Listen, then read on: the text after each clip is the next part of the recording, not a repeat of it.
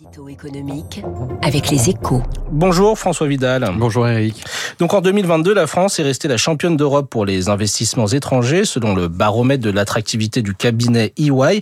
Mais la dynamique est moins forte, François. Oui, l'enquête témoigne en tout cas de la vigilance accrue des groupes internationaux pour l'avenir. Hein. D'abord, l'engouement pour notre pays est en train de se tasser. L'Hexagone n'a attiré l'an dernier que 3% de projets en plus.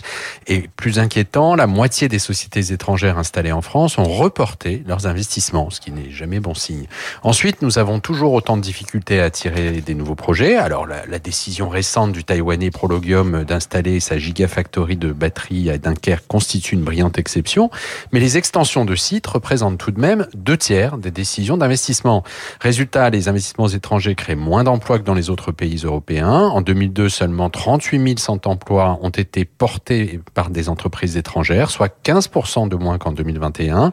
En cause, selon EY, la législation sociale jugée encore complexe et le coût du travail. Mais alors que faudrait que faudrait-il faire pardon, pour renforcer notre attractivité Eh bien, il faudrait d'abord simplifier l'accès au terrain pour les nouvelles implantations. Hein. C'est un reproche que les investisseurs nous adressent régulièrement. En France, la construction d'un site prend trop de temps.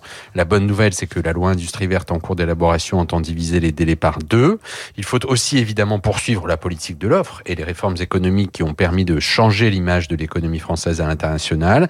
Mais il faut également prendre garde de ne pas envoyer de messages parasites, comme celui que vient d'adresser le gouvernement, mais mettant en scène une chasse à la fraude fiscale, jetant l'anathème sur les grands groupes et leurs dirigeants. Merci François Vidal, directeur de la rédaction des Échos et la une de votre journal ce matin. Dette, dépenses, la crainte du dérapage. 7h12 dans quelques secondes.